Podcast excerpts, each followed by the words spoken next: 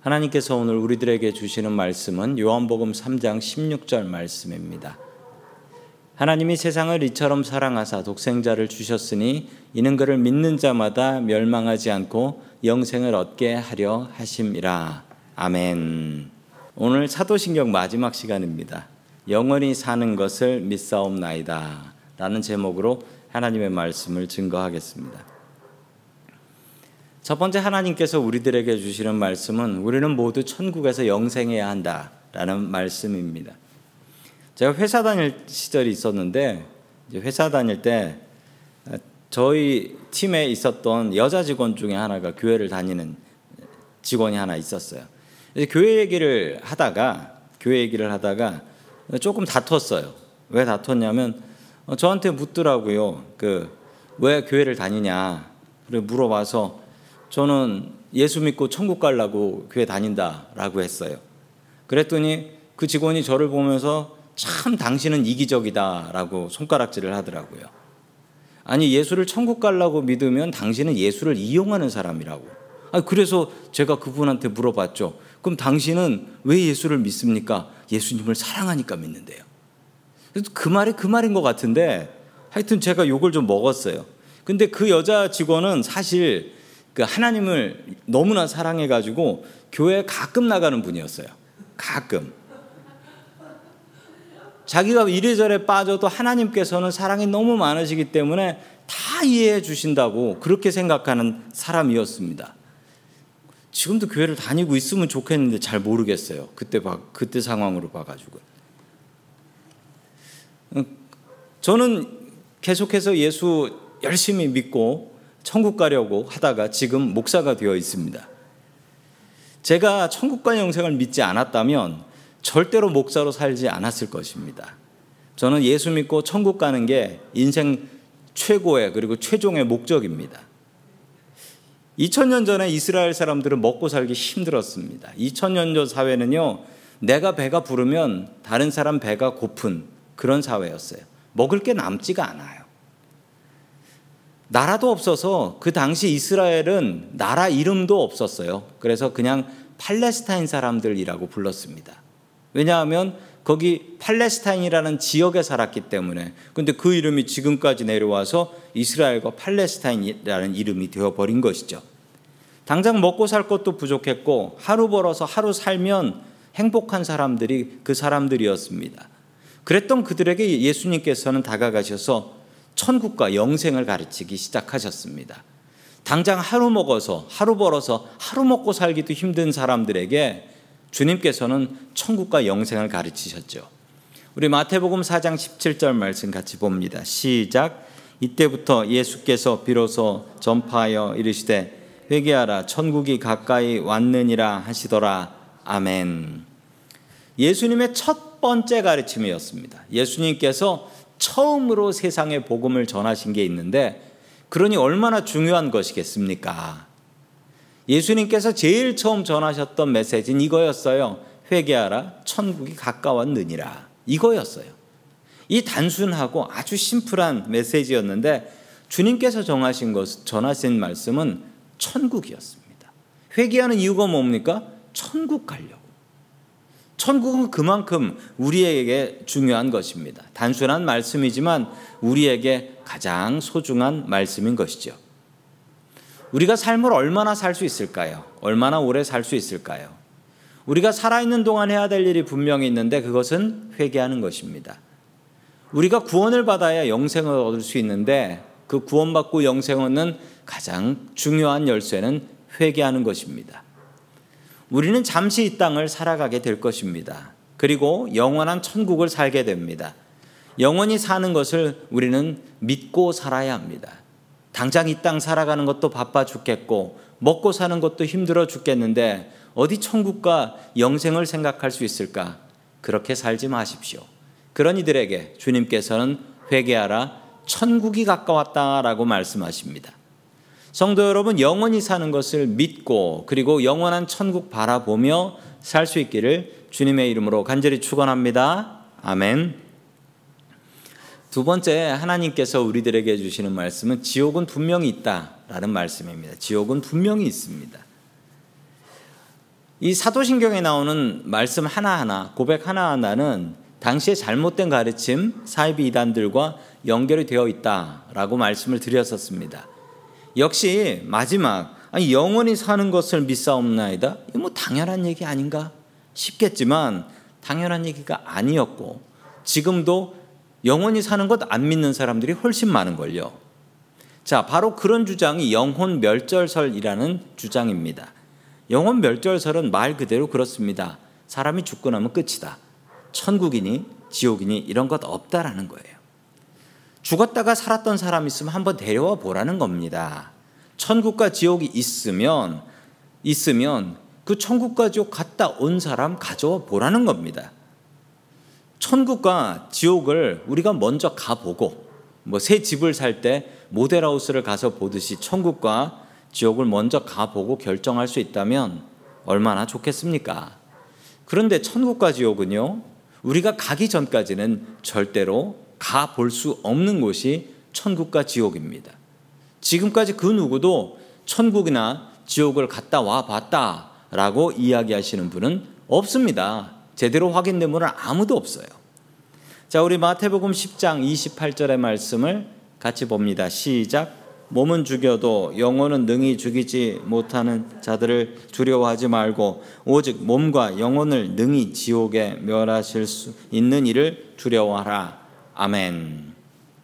예수님께서는 천국을 전하셨죠. 그런데 지옥을 전하지 않으신 것이 아닙니다.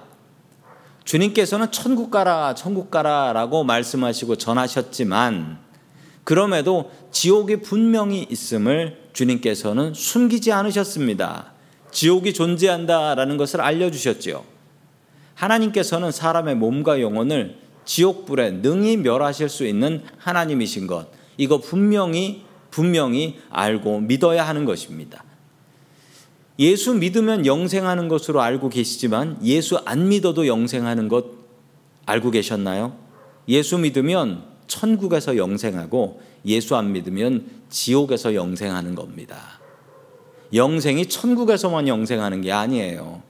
천국 영생만 생각하게 되면 그럼 나는 천국 안 가고 없어질란다. 이게 영혼 멸절설인 거예요. 그렇게 마음대로 되지 않습니다. 죽음으로 절대로 삶이 끝나는 것이 아닙니다. 우리가 살았던 시간과 비교가 되지 않는 시간이 우리를 기다리고 있습니다. 자살하면 안 되는 이유가 여기에 분명히 있습니다. 죽어서 끝나는 세상이 아니기 때문이지요. 죽음으로 해결되는 것이 아무것도 없기 때문이지요. 죽음 뒤에는 더 긴 세월이 우리를 기다리고 있습니다. 부자와 나사로의 이야기를 보면 죽은 후에 이 둘의 인생의 목적지는 완전히 달라집니다. 돈만 의지하고 살았던 부자는 지옥에 갔고 하나님을 의지했던 나사로는 천국에 갔습니다. 누가 더 지혜롭게 세상을 살았을까요? 우리는 세상에서 잘 먹고 잘 살고 떵떵거리고 사는 것을 목표로 하며 살 때가 있고 또 그런 삶을 부러워할 때가 있습니다. 정말 어리석은 생각입니다. 우리는 천국을 바라보는 사람이 되어야 합니다. 죽은 후 우리의 영혼은 사라지지 않습니다. 우리의 몸과 영혼은 천국과 지옥 중 한 곳에서 영원히 살게 된다라는 것이지요. 예수 똑바로 믿으십시오. 그리고 우리 모두 천국에서 만날 수 있기를 주님의 이름으로 간절히 축원합니다. 아멘. 세 번째 마지막으로 하나님께서 우리들에게 주시는 말씀은 모두 구원받는 것은 아니다라는 말씀입니다. 모두 구원받는 것은 아니다. 또 역시 이 말씀에 연결된 잘못된 생각이 있습니다. 만인 구원설이라는 생각입니다. 이 만인 구원설은 뭐냐면 하나님께서 예수 그리스도를 통하여 모든 사람들을 다 구원하실 것이다. 아무도 지옥 갈 사람은 없다라는 거예요. 사랑이 많으신 하나님께서 지옥을 만드셨다는 게 말이 되겠나? 사랑의 하나님께서. 천국 갈 사람, 지옥 갈 사람 구별해서 창조하는 신이 정말 사랑의 신일 수 있을까? 뭐 이런 생각을 하는 거예요. 그래서 사랑의 하나님께서 모든 사람들을 다 구원할 계획이 있으시고 지옥이라는 말은 그냥 겁주려고 하시는 말씀이고 사람들이 지어낸 말이다. 이렇게 생각하는 게 만인 구원설이라는 겁니다. 착각입니다. 왜냐하면 하나님은 사랑의 하나님이 맞습니다. 그런데 아시는 바처럼 하나님은 공의의 하나님이셔서 죄 지은 사람을 용서하실 수가 없는 분이십니다.